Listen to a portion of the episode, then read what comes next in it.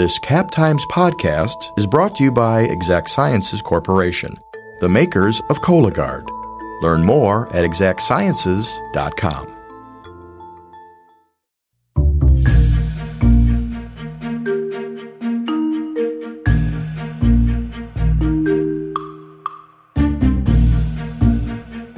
Hi, everyone, and welcome to another episode of Live from Cap Times Idea Fest.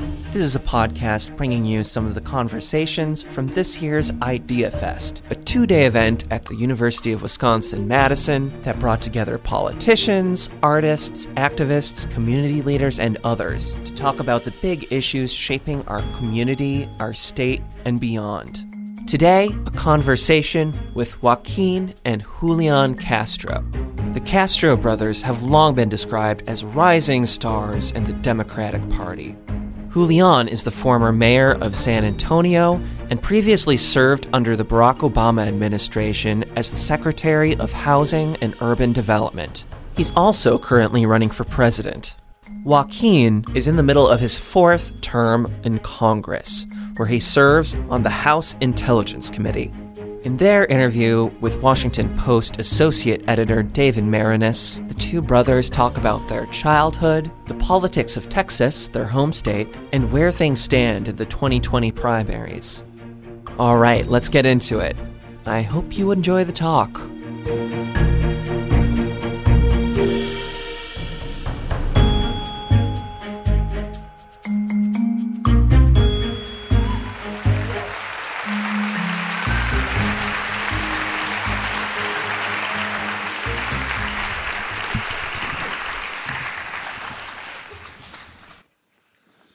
Thank you again, everybody.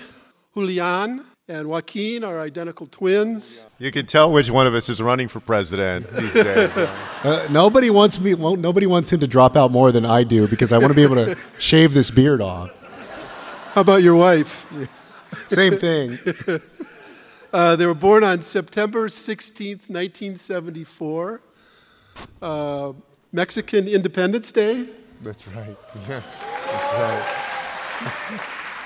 Uh, they'll probably celebrate down in San Antonio in a couple of days. So, we, so this isn't San Antonio, but happy birthday to both of you from Madison, Wisconsin. Thank you, David. Thank you very much. Thank y'all. So I, I'm going to, this is just going to be a conversation and um, sort of split it into two parts. Uh, a lot about politics and policy, and then also about the forces that shape them, who they are and why they are the way they are, which is sort of my obsession as a biographer, and I think is an important part of understanding what Julian, running for president, believes in and why he does, and Joaquin, as a member of the House Intelligence Committee, a member of Congress, uh, both devoted to public service, why that is, um, and the roots from which they came. Uh, you know, Julian hasn't been doing much the last couple of days. Nobody's heard about him. Um, but I, you know, I think the best thing to do is to get the elephant out of the room right away. Um, so let's deal some a little bit uh, about what happened at that debate. I, I sort of break it down into two categories. One is style, and one is substance.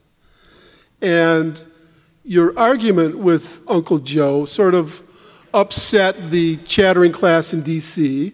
and perhaps some people in this audience, to be truthful, because of the style. Uh, but what you were trying to do is make a substantive argument.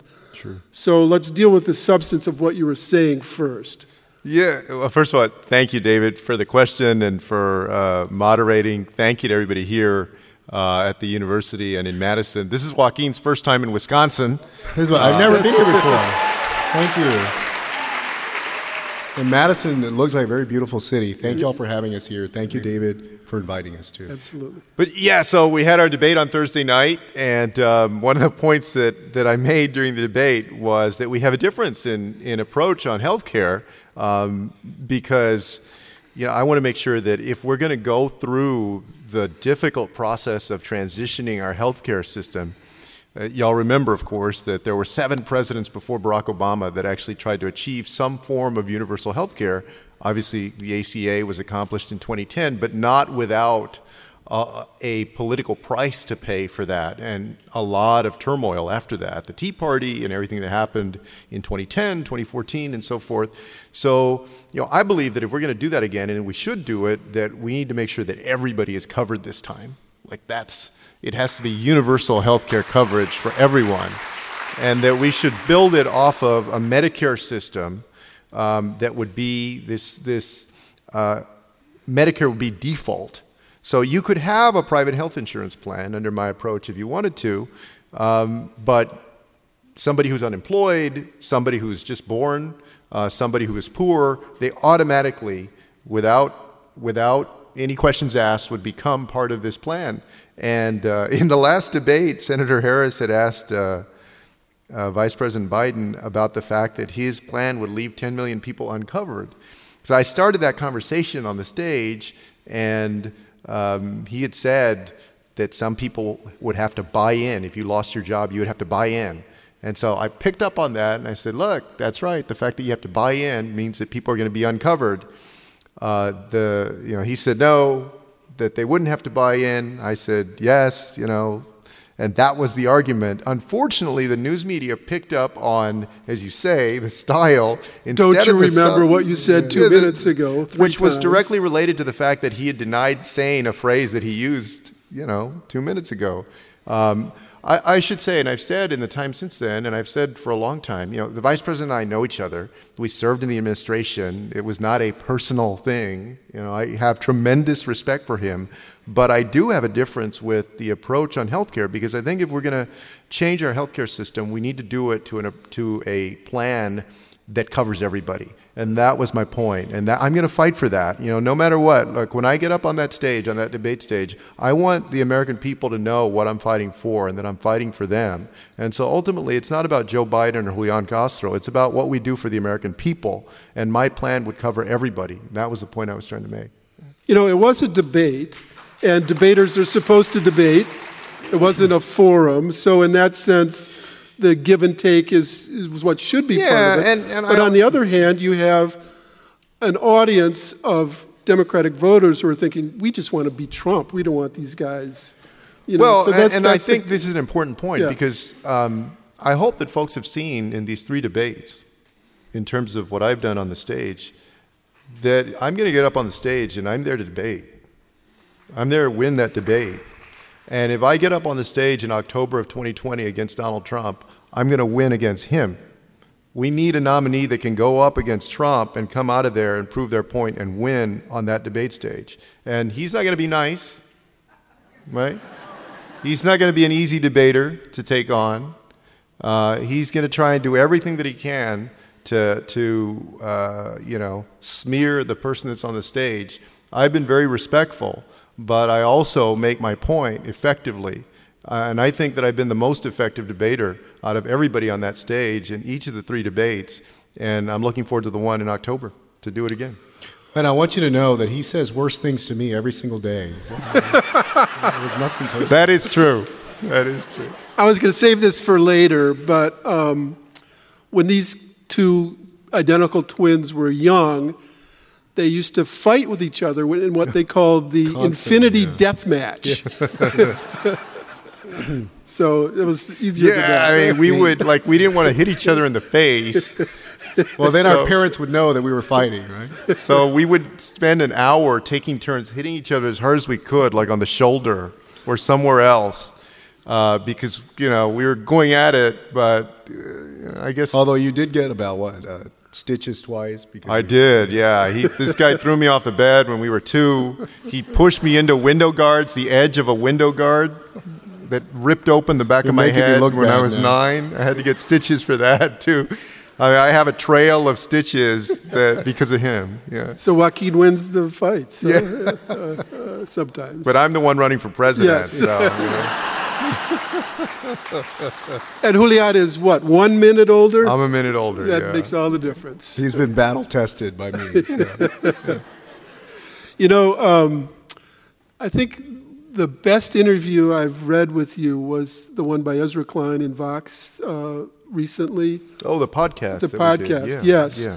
Where, you know, the whole the concept of a quiet moral radicalism, sort of. That I think that was his phrase, but it was a way to shape, you know, the, the issues that you think are the most important and the way to present them to the public. And of course, at the start of that is is immigration. Um, you've both dealt with that a lot. Joaquin, you know, you've been down to the to the border many times, and you know we haven't. No one, maybe a few people in this room have. But what what what is that experience like to go down there and see what what they're doing with the kids?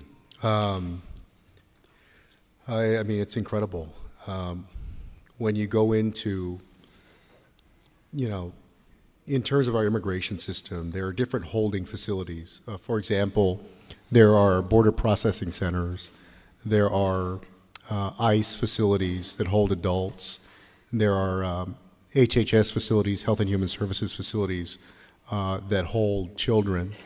And so I've now, by now, seen all of them, right? Visited each of those kinds of places. And honestly, uh, I don't think that any American who visited a, a CBP processing center and witnessed how immigrants or migrants are treated there would be proud of how our country is treating people. And I released video that I took in El Paso a few months ago of a group of 20 Cuban women who had been in this Border Patrol cell, some of them for 15 days, not able to take a shower or bath.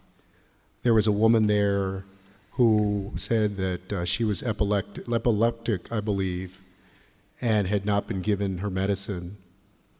And the conditions there are, are just just terrible. Uh, there was a toilet. It's, it's a contraption that's a toilet and a sink. And when we went in there, the water wasn't running. There was no running water there. And you got about 12 or 15 of these women who were in the same room. And so a lot of the work that we've been doing is trying to make sure that our government is treating people in a humane way. The president has made this has made those folks his number one punching bag in politics. Really, you think about it, he made his career in politics off of demonizing immigrants. And so our work has been very intense um, and, uh, you know, just very involved on a day to day basis. Julian, you know, I, I'm sure there are every, almost everyone in this audience feels guilty about it. Like, what can we do? You know, this is like, is this Germany in 1935 or something? And this horror is happening in our own country. What can you tell them? What can they do? Well, I mean, I would say I'm, I'm actually very proud of a lot of what Americans have done. All of the uh, protests that we've seen, um, the organizing around this, obviously, what happened in 2018 and electing a Democratic House, uh, a lot of candidates who have a very different vision on immigration than this president.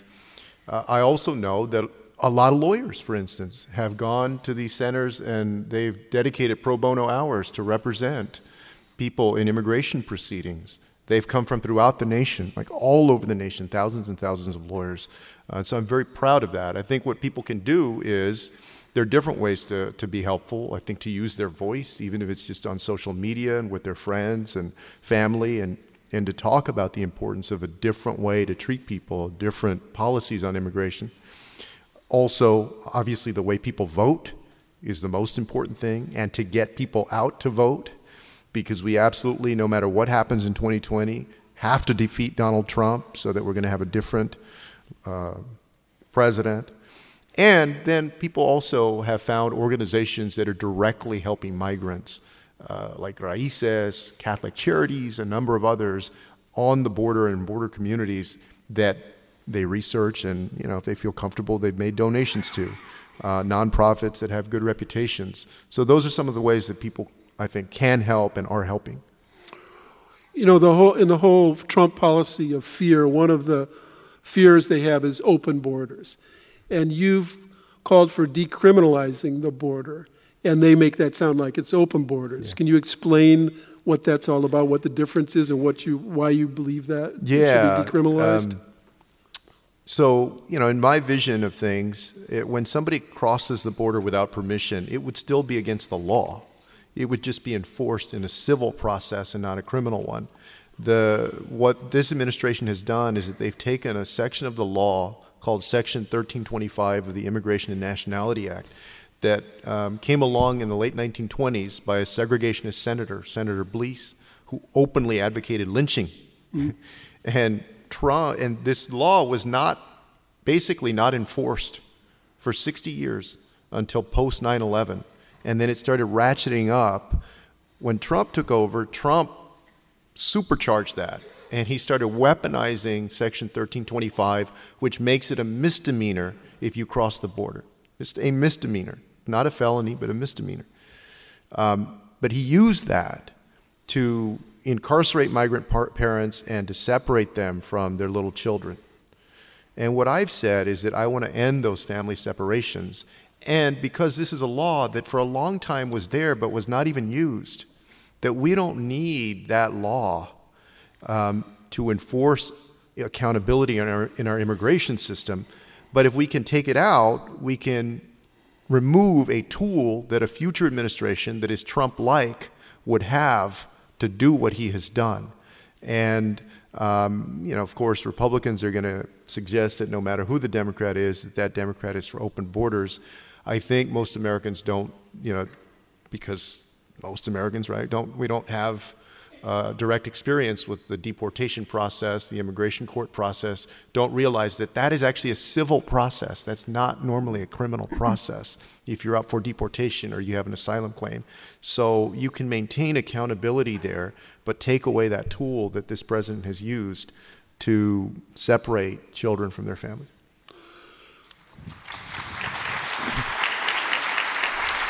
Joaquin, you were instrumental in uh, legislation to overturn the Emergency Act for yeah. the wall, um, and that passed. Yeah, no, it was and, it was Donald Trump's first veto actually, uh, several months ago now. Yeah, I mean he he basically issued an executive order, or I'm sorry, he issued an emergency declaration uh, to take money from the military and other pots that had not been appropriated for, by the Congress. In other words, the Congress which has the constitutional power of appropriating money, had not appropriated all this money towards a border wall. So, as president, he took from different pots of money and said, We're going to use this for a border wall. So, I filed legislation to negate his emergency declaration. And we passed it uh, with flying colors through the House of Representatives. I think we got like 59 votes yep. in the Senate. So we passed it through the Senate, but we could not overcome his veto. Uh, so it was vetoed by the president, and and so they're he is they're rating uh, military funding for different housing projects on military bases and other things uh, to to basically build a wall right now. Most of the people who support the wall live hundreds and hundreds of or thousands of miles away, right? And you you guys in San Antonio are not right at the border, but you're close enough to know that the give and take of what goes on at the border. What does a wall do? I don't think that it does much, actually. Uh, I think it's mostly symbolic for the president, and it's become part of political symbolism for him. And, you know, like I said, that's what he's built his campaign around. Um, and uh, there's been a lot of a lot of fear mongering and scapegoating that's gone on. And fortunately, those of us who are closer to the border, certainly border representatives, in towns like Laredo and, and El Paso, you know, in, in places in Arizona and California, San Diego, have spoken up about the misinformation that's put out there about border communities and about immigrants. And, you know, these are some of the safest cities in the United States, uh, and yet, you know, they are cast as dangerous places in order to support something like a border wall. The more this goes on, the more apparent it becomes that it's not, and by the way, you also want to get rid of the, le- the terminology, right, of illegal aliens. Yeah. And, I, I had filed legislation to change that. I mean, I think that it's a dehumanizing term. Uh, yeah. That when, if you, if you see the word illegal alien, you think about it, it's never used in a positive way right? You never hear people say, "Oh, that's a great illegal alien that I saw." You know, I'm friends with that wonderful illegal alien uh, it's used in a very pulverizing way.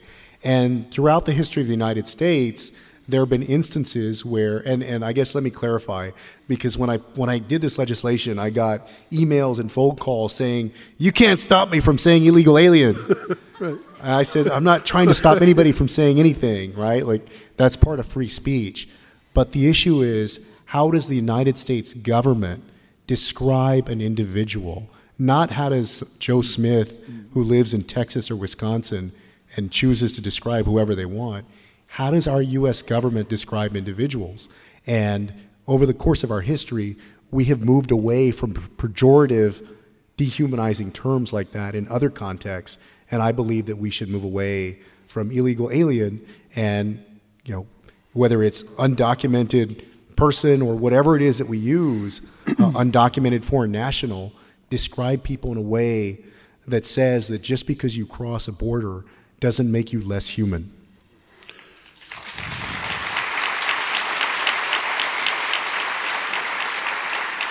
So, but it's becoming more apparent that the Trump, you know, Miller and all the, all the people who are doing this policy really, it's not just undocumented people right. that they're after, but legal immigrants and refugees. And another part of your moral uh, campaign has to deal with bringing in more legal immigrants and, and more refugees. Yeah, absolutely. I mean, I, I believe that that um, the United States should allow in more refugees than we're allowing now. At the high point of the Obama administration, it reached uh, about 110,000. Uh, right now, I think we're around 30,000, between 30,000 and 40,000.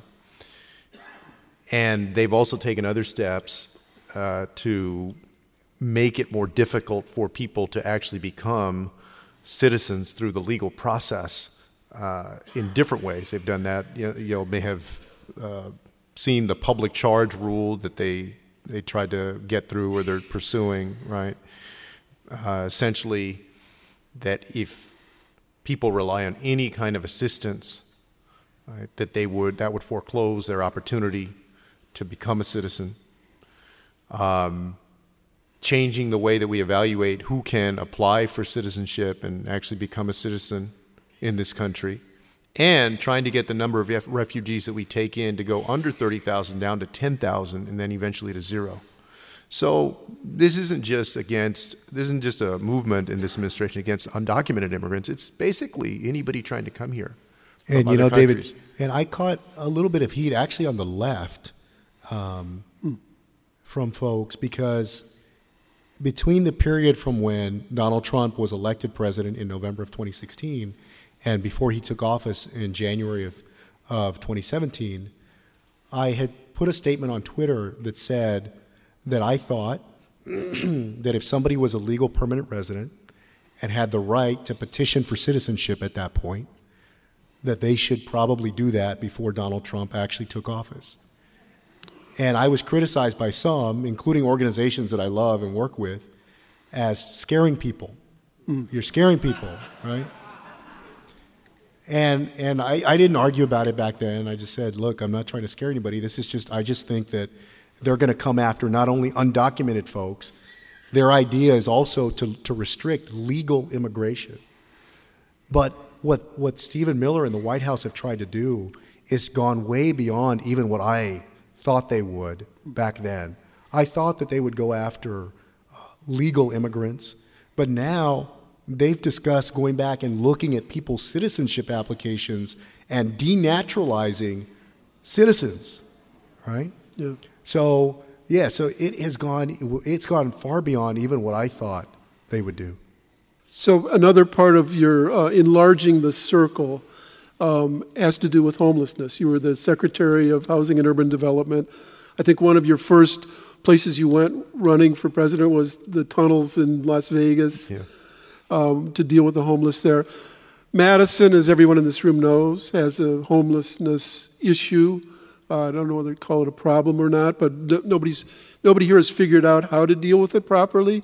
What is your plan to deal with homelessness and how can it work? Yeah, well, I mean, I saw what we could do on homelessness. Uh, in 2010, uh, before I got to the administration, uh, the Obama administration released a blueprint for ending homelessness called Opening Doors and it set a very bold, bold vision to end homelessness uh, beginning with veteran homelessness. And originally it said we want to end veteran homelessness by 2015. Uh, of course, we did not end veteran homelessness by 2015. But between 2010 and 2016, uh, we reduced it by 47%.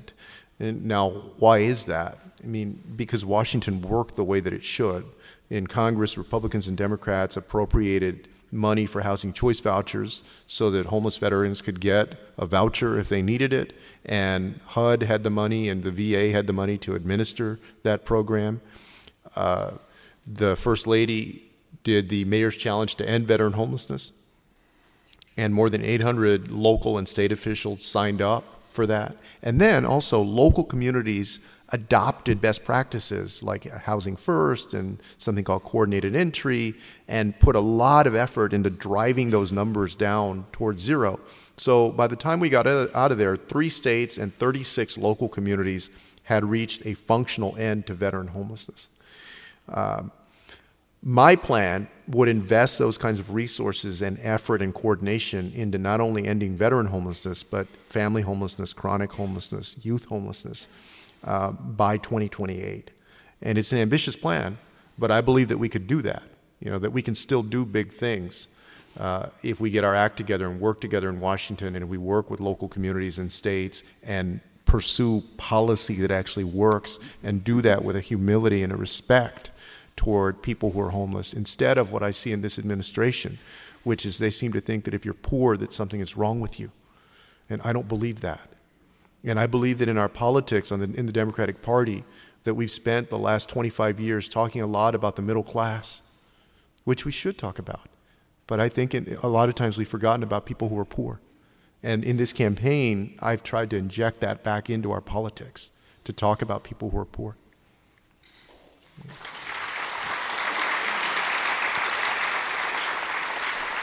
In your, you know, Julian wrote a book, An Unlikely Journey, uh, and it, it evokes in a, a very vivid way uh, the streets of West San Antonio, including the mangy dogs running around, right? there were a lot of those, yeah. In uh, Spanish, it was roña. They said they had roña. Yeah. Who's like been mange. to San Antonio? Y'all maybe been all right? Yeah. To the Riverwalk and the Alamo and. Yeah. You know, we, we beat the Milwaukee Bucks every time we play it. You can tell that he's really trying to win me Wisconsin here, right? yeah, you, you, know, you can tell that I'm not the one running for president. Right? You can tell you that you don't know Giannis. That Giannis is just great, y'all. Yeah, he's just he's, great. He's amazing. Right? Yeah, maybe maybe Coach Popovich can pick him up here in a few years. I'm just. So, but where I was going is um, your circle also includes the animal world, which I'd never That's seen right. before in a yeah. presidential campaign. Yeah. How did you come to that, and what it, what does it entail? Yeah, no, there's a neat story behind. Know, we like other campaigns, we've been putting out our policies over the last several months, right, on uh, obviously immigration, housing, um, how to ensure that working families can prosper, education. I did one on police reform, but the policy that I was excited about that was nowhere on the radar screen of my, my campaign or the folks that do policy was uh, animal welfare. That I kept saying, I've kept saying, like, that, oh, I want to do something on animals, you know, how we can better protect animals and wildlife. And, you know, people are like, oh, what? What are you talking about? You know, the hell, this is a presidential campaign, you know, people aren't even these campaign aides right here that didn't want to put out the animal welfare. no, yeah, a couple, one of them is here. Uh, but I said, like when, when, when I was in San Antonio, and you'll appreciate this, there was a newspaper article when I was a councilman in the San Antonio Express, Express News in 2004 called Death by the Pound. Mm-hmm. And it was an expose of the fact that San Antonio had one of the highest euthanasia rates for cats and dogs anywhere in the nation. We were euthanizing as many animals as LA was, even though LA was, you know, a couple times or three times bigger at the time than San Antonio. And so I became active at that time, and then as mayor, in trying to drive toward a no kill status at our shelter, which basically means that you have a live release rate of at least 90%. And eventually we got there in San Antonio. Um, and since then, I've just taken an interest in, in how we can better protect um, not only human beings, but also animals that I, that I think is worth or is worthy of um, protection and reflects who we are also as a community. Right? So, so, you know, my plan lays out how we would do all of that.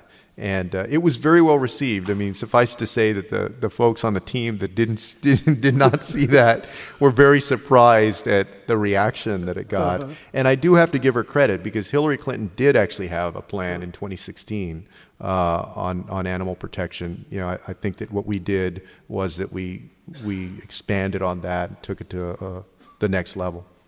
When I was with uh, Joaquin a couple of years ago, we were talking about when Texas will turn, which is, of course, the conversation that happens every day with yeah. you folks and everybody, every Democrat down in Texas. Yeah. And um, you were pretty pessimistic about that, at least in terms of how many years it would take. Not that it wouldn't happen, but that it was going to take longer yeah, than people were thinking. And now you see Texas Monthly writing about Texodus, they call it. You know, the, the all, Congress all the leaving, Congress people leaving is it getting closer? Is there momentum to Texas changing? Because when it changes, it's all over, right? Yeah, no. I mean, I think it absolutely is. I mean, you can, in Texas, you feel like people can finally see it on the horizon that the state is going to change. Um, and uh, there are different reasons for that. I mean, Donald Trump is a, is a part of that reason that there's so many Texans who just don't agree with his values, with his positions, with how he, you know, how he comports himself, all of those things. Uh, but also, there's been a lot of groundwork in Texas over the last few years in actually registering people to vote and mobilizing people to vote. Texas has traditionally ranks in the bottom three states in terms of voter participation. So you just have a lot of people who, you know, that's why some people say Texas is not a red or a blue state. It's mostly a non voting state. Mm-hmm. Uh, people just aren't going out to vote. And you can't rely on campaigns to touch people who are not uh, engaged because campaigns have limited time and resources. So they tend to go after the consistent voters.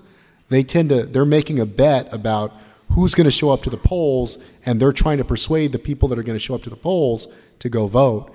But what we've seen are these different third party groups uh, come in there and try to register people and try to mobilize people. And that's finally happening. And I had been saying for years that it's interesting to hear now, like national folks talk about whether Democrats will compete to win Texas in 2020. Because for years, you know, we were supporting the Texas Democratic Party, supporting candidates like Wendy Davis, Bill White, who was the mayor of Houston, that ran in 2010, you know, when Democrats just got killed. But I would tell folks back then, listen, we need to get to about 47 or 48 percent in statewide races because I think what will happen at that point is that everybody will smell blood and then there will be a lot of resources and attention and energy that come in here to put you over the top. And that's the period that we're in right now in Texas. The process of registering voters goes all the way back to the great Willie, you know. Yeah, Willie Velasquez. Yeah who I would hang around with when I was down in Texas when you guys were kids. Yeah. Um, so we've been trying to do it for a long time, but yeah. he, he, was the founder of an organization Southwest. called the Southwest Voter Registration and Education Project in 1974 that registered voters. Really, a precursor in that state to a lot of the efforts that we have now that are paying off. And you know, the only thing that I would add to Joaquin's point is I think that there are two dynamics at work. One is the dynamic that you always hear about, which is the growth of the Hispanic community. But right now, I think the, the most significant one is that you had a lot of people who have moved into Texas over the last 15 years into the suburbs of Houston, Dallas, San Antonio, Austin, and just suburbanites in general. It's diversified in those suburbs, and the suburbs of America have turned off to Donald Trump and the Republicans. I mean, think about Reagan country in Orange County. That's all Democratic now in Congress.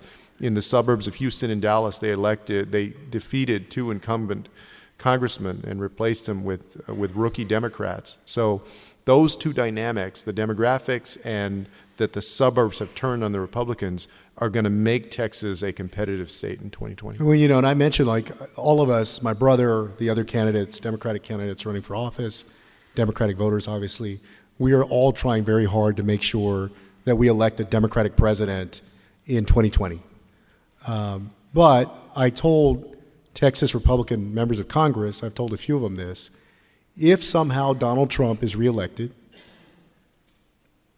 That is the worst thing that could happen to the Texas Republican Party. They will lose at least a few statewide offices in 2022. They'll lose the state legislature, I think, by 2024. And I think Ted Cruz will lose a Senate seat in 2024. Yeah. Because if we don't lose the world as well. That's right. If we, yeah, if the world is not gone by then, yes. Yeah. Well, I mean, although he did just say that he wants to run for president again, so he may well be running. That's right. President. Yeah, maybe he won't run for re-election. Ted Cruz will be running for president.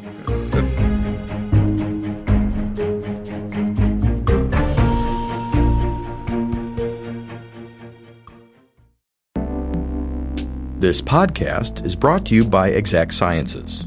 Join the Madison based team working to lead earlier cancer detection. Visit exactsciences.com to view the company's hundreds of open jobs. Julian, uh, it was a pretty dynamic moment at the debate also when, when your competitor, Beto, said, Yeah, I do want those AR 15s, mm. right? Um, did that eliminate? I mean, and the, of course, the conventional wisdom was, well, that means he can never run and win in the Senate in Texas.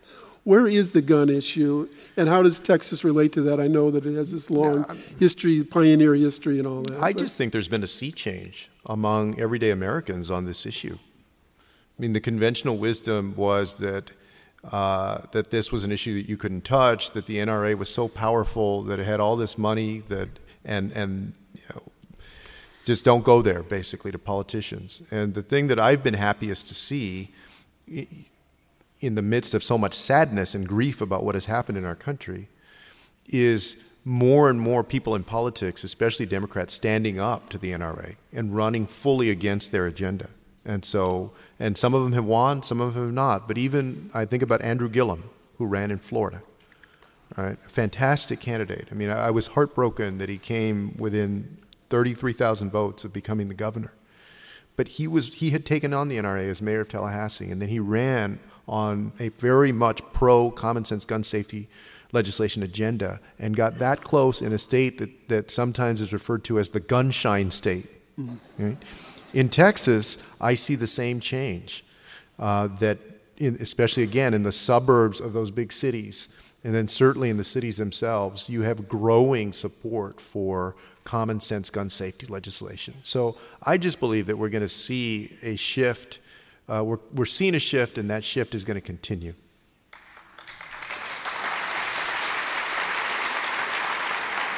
And what is your gun policy?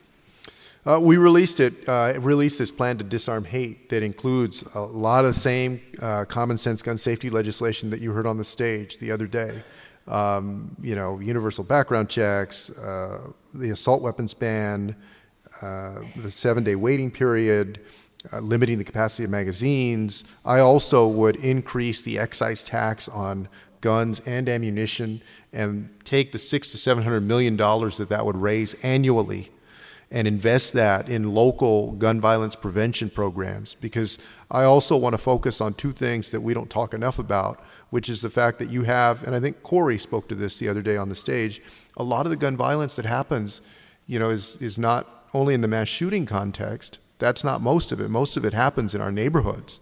You know, Joaquin and I grew up in, in these neighborhoods where it was not uncommon to hear gunshots in the neighborhood. You know, I remember when we were uh, in our first year of high school, you know, we had to duck down in a car across the street from the school after school because folks were firing you know, at each other, or at least somebody was firing at or somebody at least else. one person was, yeah.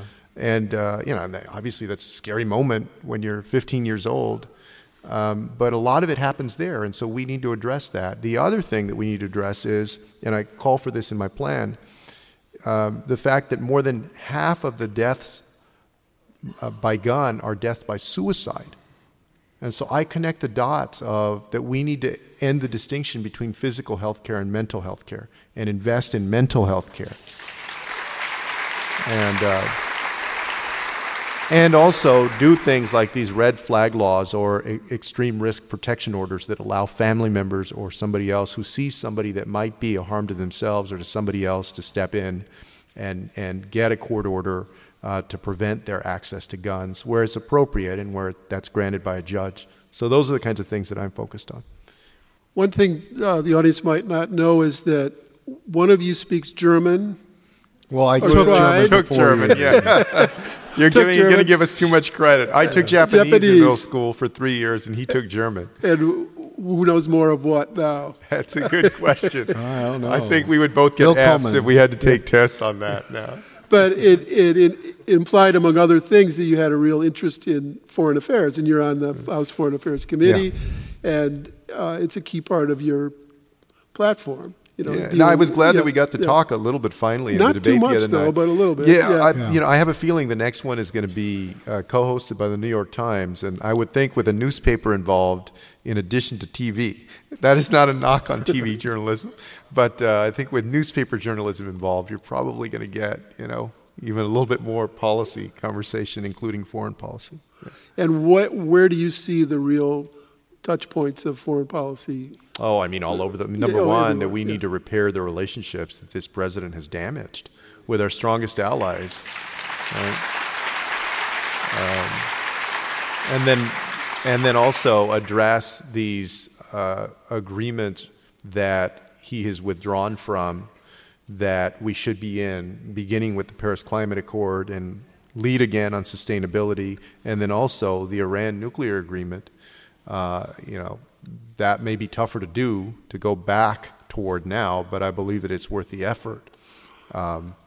Well, it sounds like he's trying to do his own thing with that, you know, in a bizarre Yeah. way. You know, that- but he's yeah. had this Middle East peace plan Right. since he got elected or Right, right, before no. that Jared Kushner's supposed to be working on that is nowhere to be found. So I, I, I just don't have much hope Right. that there's anything there. You know. Well, And also, I think one of the I think one of the saddest things around the world is because the United States had been such a leader and in many ways a moral leader that that the ro- people who are rogue authoritarians and dictators around the world feel like nobody is watching now. They feel like there's no check on their behavior. Uh, so, and it's not just dictators. I mean, leaders of countries. You look at what goes on with the Rohingya uh, in Southeast Asia, the Uyghurs in in China.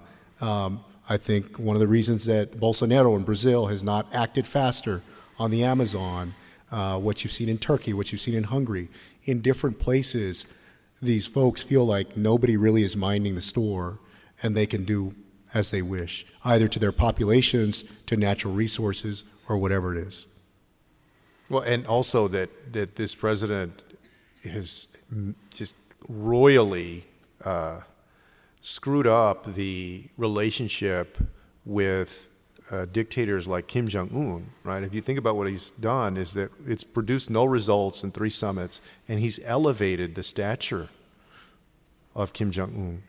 Well, I And at the same even- time- well, it's more than that. Like their nuclear program has developed further. And there's been no yeah, consequence. since they had that summit. I mean, you know, early on they did something that I actually, and I know, I think Joaquin and I, I also spoke positively of, which was that they did marshal support From from UN, uh, countries to go to go to the UN and to get additional sanctions levied on North Korea, which I thought was the right approach. Right? But after that, he has completely messed up. I think our approach on North Korea and through doing what he's done in Iran with the Iran nuclear deal, has sent the wrong signal to somebody like Kim Jong Un, also, which is like, why in the world, if you're Kim Jong Un, would you trust Donald Trump in the United States? If they just entered an agreement four years ago in 2015 with Iran, and then he just summarily, all of a sudden, when when both parties were, or all parties agreed that Iran was in compliance, he just tore it up. I mean, I mean, why, as a leader, would you say, "Oh, okay, I'm going to go run and do a deal with you"? Uh, it doesn't make sense. I mean, it's so haphazard, so erratic. If I had to choose two words to describe this president's foreign policy, whether it's this trade war or dealing with North Korea or Iran or anywhere else, it would be haphazard and erratic. Speaking of the trade war, um, before you came out here, we had a panel of, of great Washington Post reporters, one of whom, Catherine Rampell, is an expert on economics. And I shouldn't speak for her, but she was sort of uh, bewildered by the, the inability of any of the Democrats on the stage during the debate to make an articulate argument against the tariffs, other than that we will renegotiate as well. How do you answer that? And isn't, isn't free trade part of what this country is about? Yeah, part of the challenge in those debates is that you have like 45 seconds to talk about the whole world, right? Yeah, no, that's true. Uh, yeah, no, that absolutely is. And look, we're from Texas, and so you know, as you can imagine, Texas has been a hotbed of trade, especially with Mexico, uh, which is one of our biggest trading partners. Um, so, I mean, we live in a global economy, right? Um, I think the point that folks made on stage the other day was we want to make sure, though, that when we engage in trade, that the biggest beneficiaries are American workers, right? And that we can both do that and also ensure that we come out ahead, that we continue to be a strong part of the global economy. We're going to engage in trade. Trade does have a beneficial, can have a beneficial impact, and does have a beneficial impact. We just need to maximize the, the positive impact for the United States. And um, you know, we're from San Antonio. San Antonio is where NAFTA was signed. Um, you know, my hope is that they're going to be able to strengthen some of the labor, the environmental, and the enforcement provisions uh, in that New Deal and come up with something that works for workers and for companies, right? Um, so hopefully they can, you know. Joaquin, uh, a lot of people in this room became uh, glued to the television sets for years to the point where they weren't getting any sleep. And one of the characters they'd see on TV once in a while was the House Intelligence Committee chairman when it was the Republicans that controlled it, Devin Nunes. Oh, yeah. You were on that committee. What Yeah. was that bizarro world like from the inside? Well, you said it perfectly. I don't think I need to answer it. Um, yeah, I mean, it was, it, you know, it was um, probably for me like the most poignant time in my public service because I served 10 years in the state legislature in Texas, and then at that point was in my third term in Congress, where I had a full appreciation as we sat through those multi dozen interviews that I was really witnessing history uh, on a very consequential issue to our nation. Um, that said, I, you know, I think that Devin unfortunately became, he took his his role as chairman, and that was subsumed uh, to become a protector of Donald Trump. He ultimately tried to protect Donald Trump, I think, rather than conduct a fair investigation uh, in terms of the Russia investigation. You know, we still, even though, you know, um, we went through the interviews. We obviously had hearings earlier in the year. There's still so many unresolved things, not just with respect to who did wrong and all that, but mostly with respect to protecting the country from foreign interference, either by Russia or anybody else. Again, two quick things. Number one, when we started this investigation, it became clear to me that there was no federal law, and I couldn't find a single state law, although that may have changed by now, that requires any kind of even basic level of cybersecurity protection for our voting systems. So there's no law that says to, you know, Bexar County, my county, or Travis County in Austin, or wherever you are, that says you've got to have this level of cybersecurity protection in the voting systems that you purchase and use to administer our elections. So that's part of the reason that you see these stories where either in Las Vegas every year where the, the hackers go to try to figure out vulnerabilities in voting systems, or other times where you see that these systems are vulnerable to literally being hacked, uh, to votes being changed. And we still have not addressed that enough. In fact, Mitch McConnell, among the many bills that he's holding up, is holding up a bill that would that would dedicate hundreds of millions of dollars, if not over a billion dollars, to trying to help fix that. The second part is that we're way behind in cyberspace in developing what I would call mutual cyber defense treaties. if you think about what NATO is, NATO, for most of its history, has been a treaty among nations to defend each other if they are physically attacked, physically intruded upon. Well, what happens to nations when they are intruded upon in cyberspace? The defenses that we've built up to prevent to prevent those attacks and to act in concert when we and our allies are attacked, those have not been fully developed yet. NATO does have a cyber defense component, but in my estimation, it's way underdeveloped. So, those are two things, both domestically and in terms of foreign policy, that we absolutely need to be working on and that we're way behind on. And we're behind because of who controls the Senate. Yeah, I mean that. Yeah, that's that is a big part of the reason. Who controls the White House? Who controls the Senate? Uh, and and yeah, I mean right now the only way that you change that is is by electing a new president. Well, we got to replace Mitch McConnell. Yeah, absolutely. Yeah. So, yeah. You know, people say, why doesn't Beto go back and run for the Senate? Why didn't either of you run for the Senate? he thought about it. My brother Joaquin thought about it. Yeah, uh, it was a tough decision for me. Um, this last time against Cornyn in Texas, and um, in thinking about it, you know, I served 16 years in the deep minority party, first in the legislature and then in the Congress. And I already have, for me at least, what I would consider a pretty powerful platform to try to influence policy and the issues that I care about, both within the Congress and then if it means going on television or talking to reporters about different stories on issues that I care about. So my I mean, what I was thinking about is, you know, if I'm going to compete and try to move over to the Senate, you know, the Congress has been very gridlocked, right? That's not a surprise to anybody over the last several years. So I compared the idea of running for Senate to running for governor of Texas, for example. If you're governor of Texas, you can expand Medicaid for a million people in Texas in 10 minutes. Literally give a million people health care. Or take it minutes. away as Scott Walker Or, yeah, or be somebody that takes it away, unfortunately.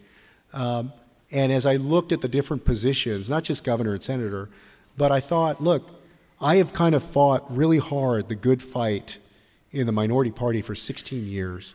If I'm going to get into a colossal battle in Texas to do something else, right, because I'm already in Congress, then that something else is going to be somewhere where I can make very impactful and meaningful change more immediately uh, and I think more extensively. Uh, and by the way, we have about five or six people that are running for Senate in Texas right now as Democrats. Point. Yeah, you got a um, good a good group, a good of, folks group of, folks that are running. impressive that are I think can beat John Cornyn. yeah, I think I think the Democrat has a very good chance. It's not a guarantee, but has a good chance of beating John Cornyn and being somebody who, for the first time in 20 something years, as a Democrat, will win a seat in Texas in 2020 and Joaquin Castro, governor of Texas in 2022? yeah, we'll see. Yeah, we'll see. You know, when you look at their resume, uh, Stanford, Harvard Law School, a blue blood law firm, White House intern, mm-hmm. uh, people didn't know you would say, you know, they're from the elite. Far from it. And uh, I want to go through, you know, the, the the generational life story that brought you to, to where you are today. Um, the way you write the origin story, Julian, sort of starts in 1922 with your mamo. Mm-hmm. What happened? Well, you know, we grew up with our grandmother and our mom uh, after our parents split up when we were eight. But our grandmother, that we called Mamo, that was like her nickname. Uh, she had come over in 1922 from northern Mexico with her little sister when she was seven because their parents had died. And the closest relatives that they had lived in San Antonio. And so, uh, you know, she grew up with one part of the family. Her little sister grew up with another part of the family. A few years after my grandmother got to San Antonio, the, the woman that was part of the family, that was the mom, also passed away. And so my grandmother had a, you know, a very heartbreaking beginning to her life. Um, she got pulled out of school when she was in third or fourth grade, so she never got a real education and ended up working as a maid, a cook, and a babysitter for her entire career. Uh, raised my mom as a single parent. Like my, my grandfather on my mom's side was never a part of my mom's life. Uh, and so my mother uh, became the first to be able to graduate from high school, and then she actually went on to college. She became a, a hellraiser when she was young.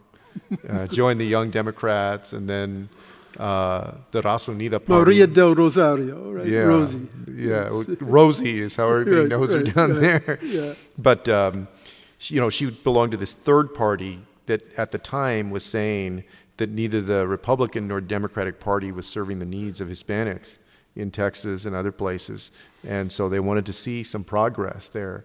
Uh, so you know, when then we came along, and we would get dragged to speeches and rallies and three-hour organizational meetings, and um, you know, when after we were born, my mother was not quite as involved as she had been before. She had run for city council and lost when she was 23 and, and been the chairwoman for that party in our the county that we grew up in.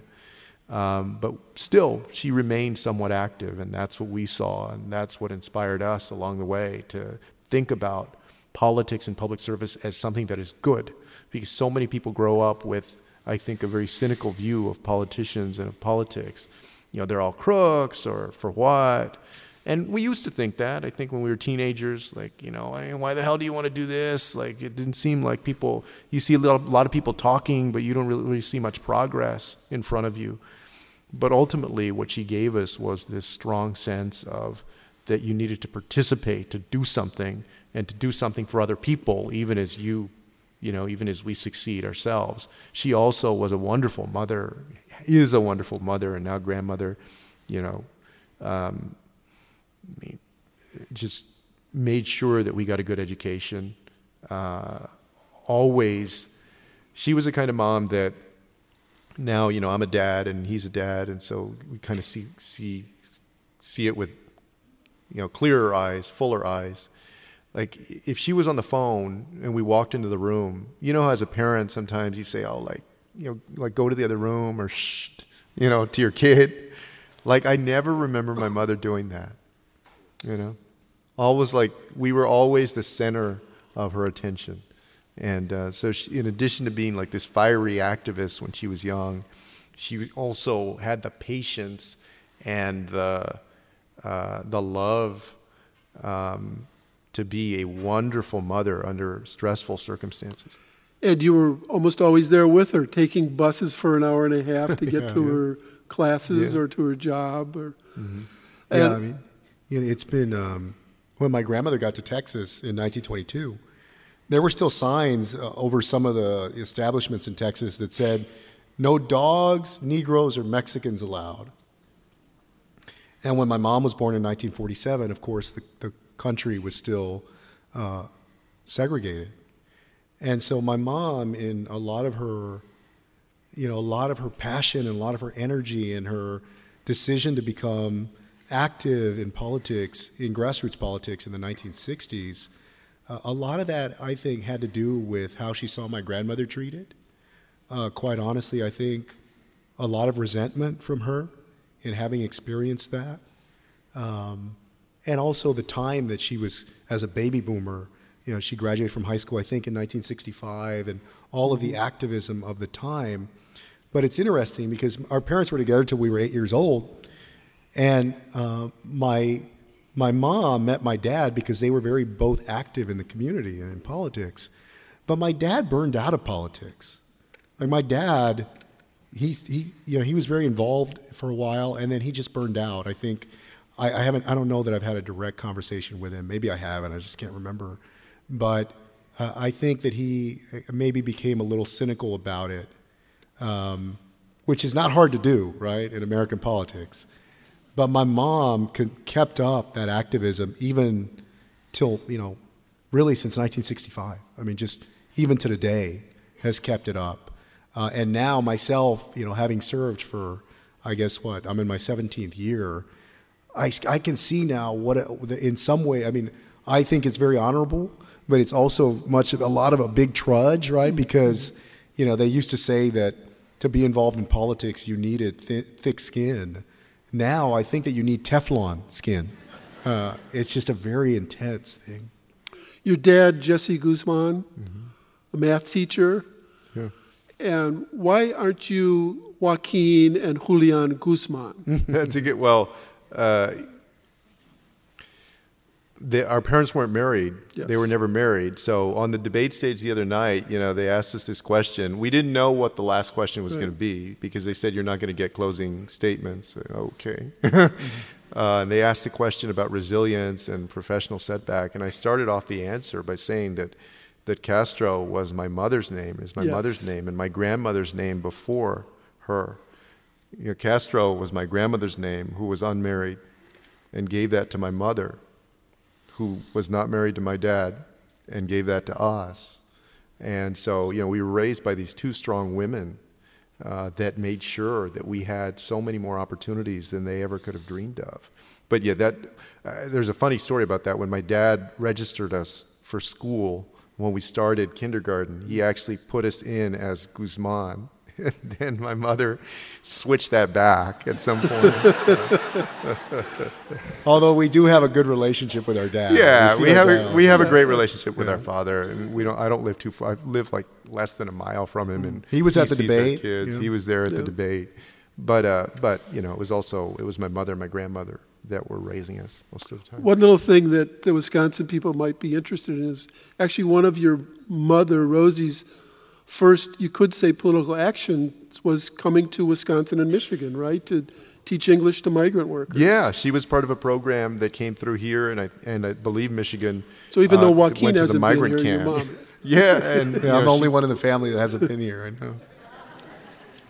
know.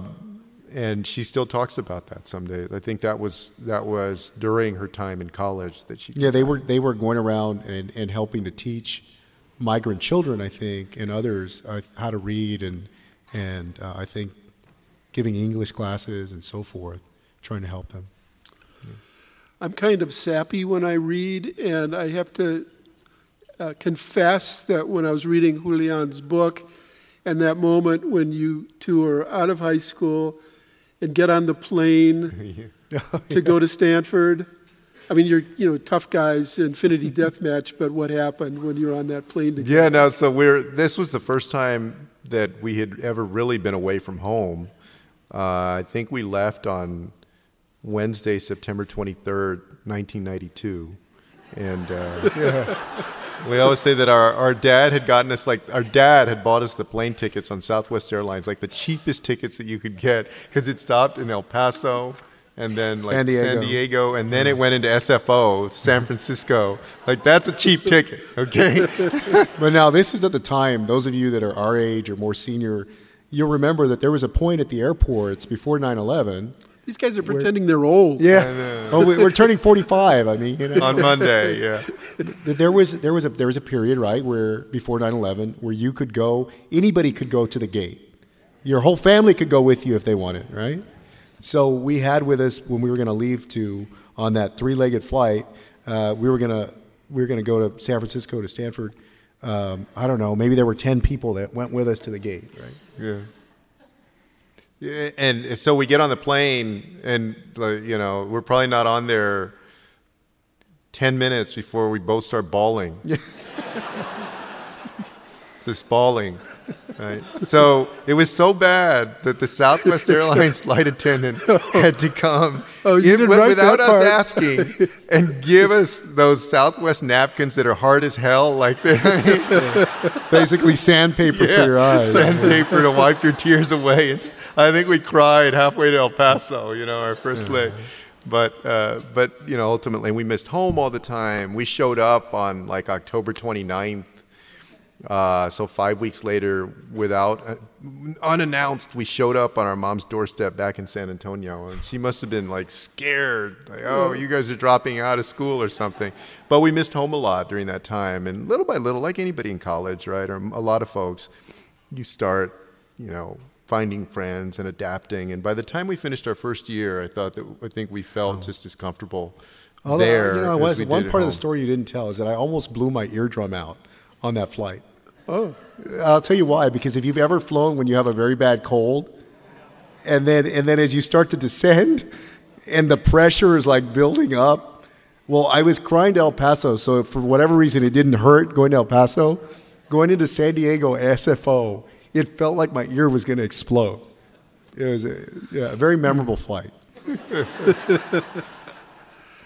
the part of your Stanford experience that struck me as the most resonant was uh, Professor Luis Fraga, mm-hmm. and the you both took him, mm-hmm. and he sort of took you under his wing about minority voting rights, but also had a philosophy that you seemed that seemed one step beyond your mom's in some ways. Would you agree to that? Yeah, no, yeah. he had this. You know, well, he taught urban affairs, and then um, uh, also a couple of other classes regarding, I think, minority voting rights. But he he also talked about this informed public interest, and the point of the informed public interest was that in making policy arguments, that you should you should appeal to the self interest of people who might not necessarily, at first blush, agree with a policy and try and figure out for each of the interest groups like, what, what would their personal or their, their self interest be, and to construct policy in a smart way that tries to appeal to people because they can see a value in it for themselves. And it, you know, it sounds fairly straightforward, but you know, if you think about a lot of the way that policy is, is done and politics is done, you know, we move oftentimes away from that. And uh, it made an impression on us because it really is about reaching beyond only your self-interest or your group self-interest to try and find the, self, the, the interests of different groups and people and bring them into the fold. And as mayor of San Antonio, did you apply those lessons to your education program? Yeah, that, yeah. I, for sure. You know, the thing that I'm most proud of when I was mayor of San Antonio was we did something called Pre-K for SA, which was a ballot initiative to raise the sales tax by one eighth of a cent to significantly expand high quality full day pre K for four year olds because we found that there was a gap of 5,700 four year olds in San Antonio that were not getting high quality full day pre K. And under the guidelines for offering pre K in Texas, there were six categories that you had to be in as a child, as a four year old, to be able to avail yourself of pre K. The top one being it was income based. So, you know, and we had to, to stick to those guidelines. We didn't have the resources to go beyond that. But what we did was that we built in a portion of the program, we subsidized for families that made more than that, we heavily subsidized the cost so that a certain number of families could still participate that were middle class and upper middle class if they wanted to. And it was not just limited to people within a certain income. And the idea there was to reach broadly, more broadly, and appeal uh, to families that could say, okay, well, you know, my kid could be a part of this program as well. I also think that that's fundamentally why things like universal health care, universal pre K, and other programs do have an appeal because, and Social Security, for instance, because people can see, uh, you know, their own ability to participate, and that's powerful. People are getting nervous about what's going to happen not just next year, but over the next few months, um, in terms of you know you're going back to Congress and. Um, Carol Leonnig, my colleague, thinks that there's not going to be impeachment. Um, mm. What do you think?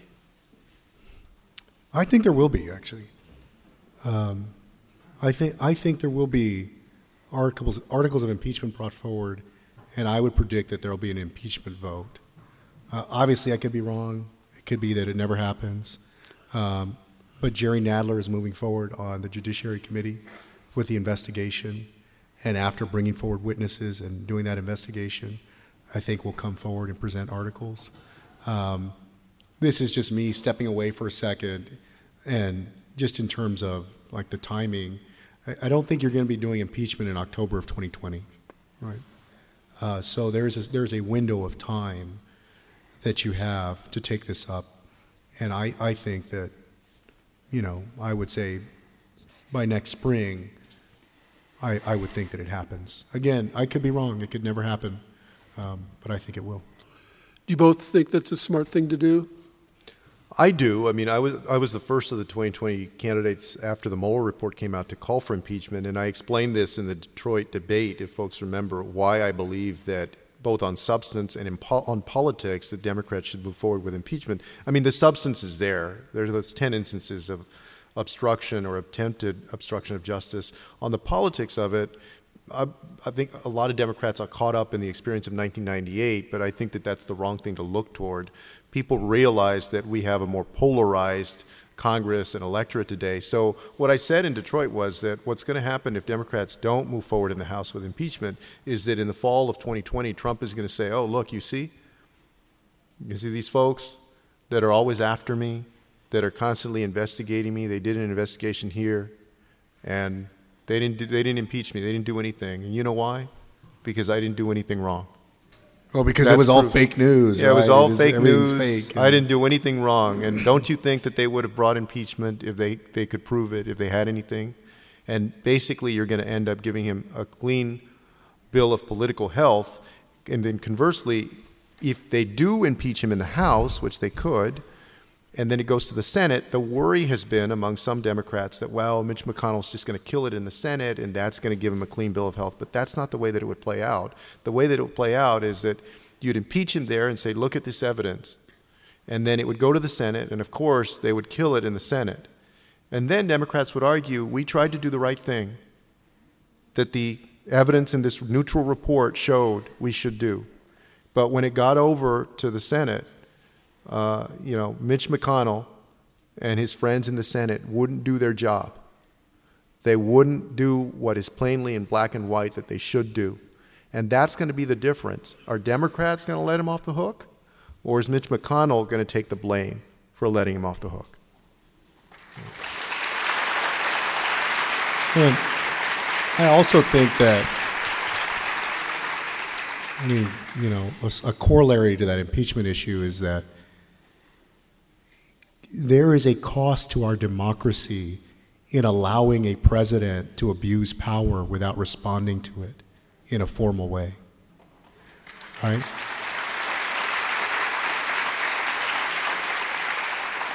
If you do that, you're undermining the democracy, not just now, but for the future. So let me take an example that's separate from the Russia stuff, the obstruction of justice stuff. I want to take this recent example of reports that the president has threatened um, support for Ukraine unless Ukraine basically dishes dirt on Joe Biden. That is an abuse of power. That is a clear abuse of power by the President of the United States.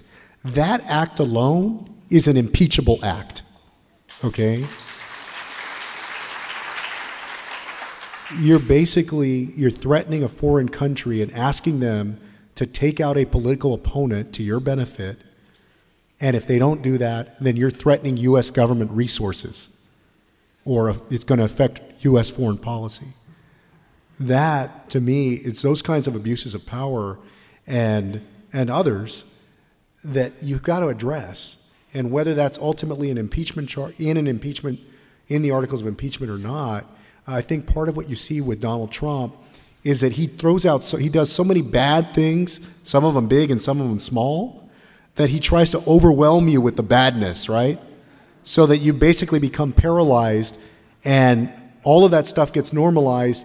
You become paralyzed and just don't do anything. And you accept it. And you and and then the entire society because you've done nothing in a way becomes complicit and part of it. And we can't allow that to happen. We have to do something.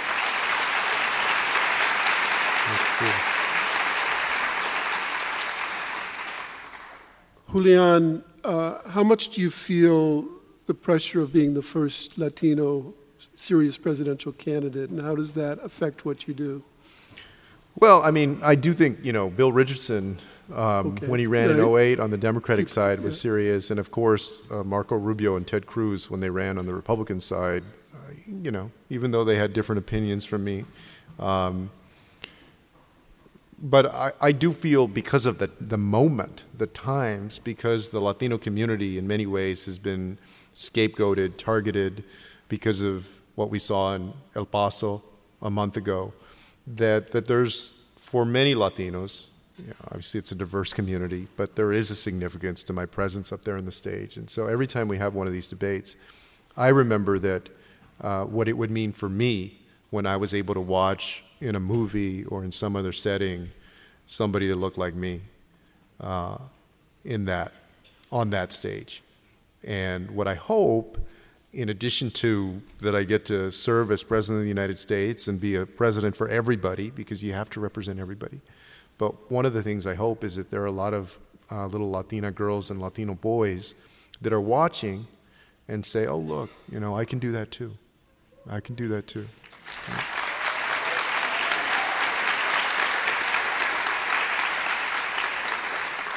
When Barack Obama was elected, The Onion ran a famous headline uh, Black man given nation's worst job. because of the reset, you know, the horrible yeah. economic situation. Is that going to happen to the next uh, Democratic president? Uh, I hope not. I hope not. Um, you know, it's going to be it's going to be tough this time because this guy is just messing a whole bunch of things up that we're going to have to clean up. Um, but there's also this earlier this week uh, or last week, right? There was that poll that said 60% of Americans believe that a recession is likely in 2020. That's disturbing. And you know, all, all of us hope that that does not happen. Um, but one of the reasons that I think we need a change in leadership is because certainly if we allow this guy to continue beyond 2020, it will happen. Because you can't put somebody like Donald Trump in the Oval Office and not expect that he's going to wreck your economy at some point, because he will. Uh, so I, I hope that's not the case. The subtitle of your book is Waking Up from the American Dream. You're sort of there now. Uh, you're at 1 or 2% in the polls, but there's still a long way to go. Um, but I thought, you know, you have this riff about the dream, I guess, of January 20th, uh, oh, yeah. 2021. yeah. And I just love the way you say the last word. So why don't we end it with that uh, story? Yeah, no, you know, out there on the campaign trail, I always tell people that, uh, yeah, I say, oh, look, you know, a few weeks ago, which somebody asked me, like, what's the first thing that you would do if you're elected president? And I told them that the first thing I would do uh, as president is that I would sign an executive order recommitting the United States to the Paris Climate Accord so that we send a signal that we're going to lead again on climate change. But I always tell people my favorite part of the day would actually come a little bit earlier when it's traditional for the new president to usher out the outgoing president. And uh, that I can imagine being there with my wife, Erica, and our daughter, Karina, who's 10, and our son, Christian, who's 4. Y'all know that scene on the White House lawn, right? Getting ready to say goodbye to Donald Trump and Melania Trump. And the helicopter will be there, ready with the door open for them to walk in. That they'll be ready to go off to Mar-a-Lago or like New York or somewhere. Yeah. And that right before he leaves, right, right before he walks away, I'm going to tell him, adios. That's my adios Trump story. Thank y'all for having Thanks us. Thanks a lot, y'all. Thank you for having us. Thank y'all.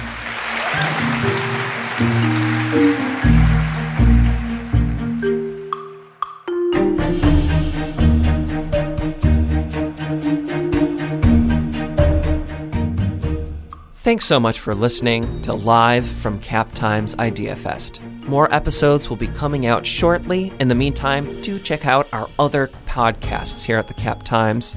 Those include Wedge Issues, The Corner Table, and The Mad Splainers. You can find those and Live from Cap Times Idea Fest at Apple Podcasts, Stitcher, Google Play Music, or just about anywhere else you can find podcasts. Thanks for listening, and we'll be back real soon.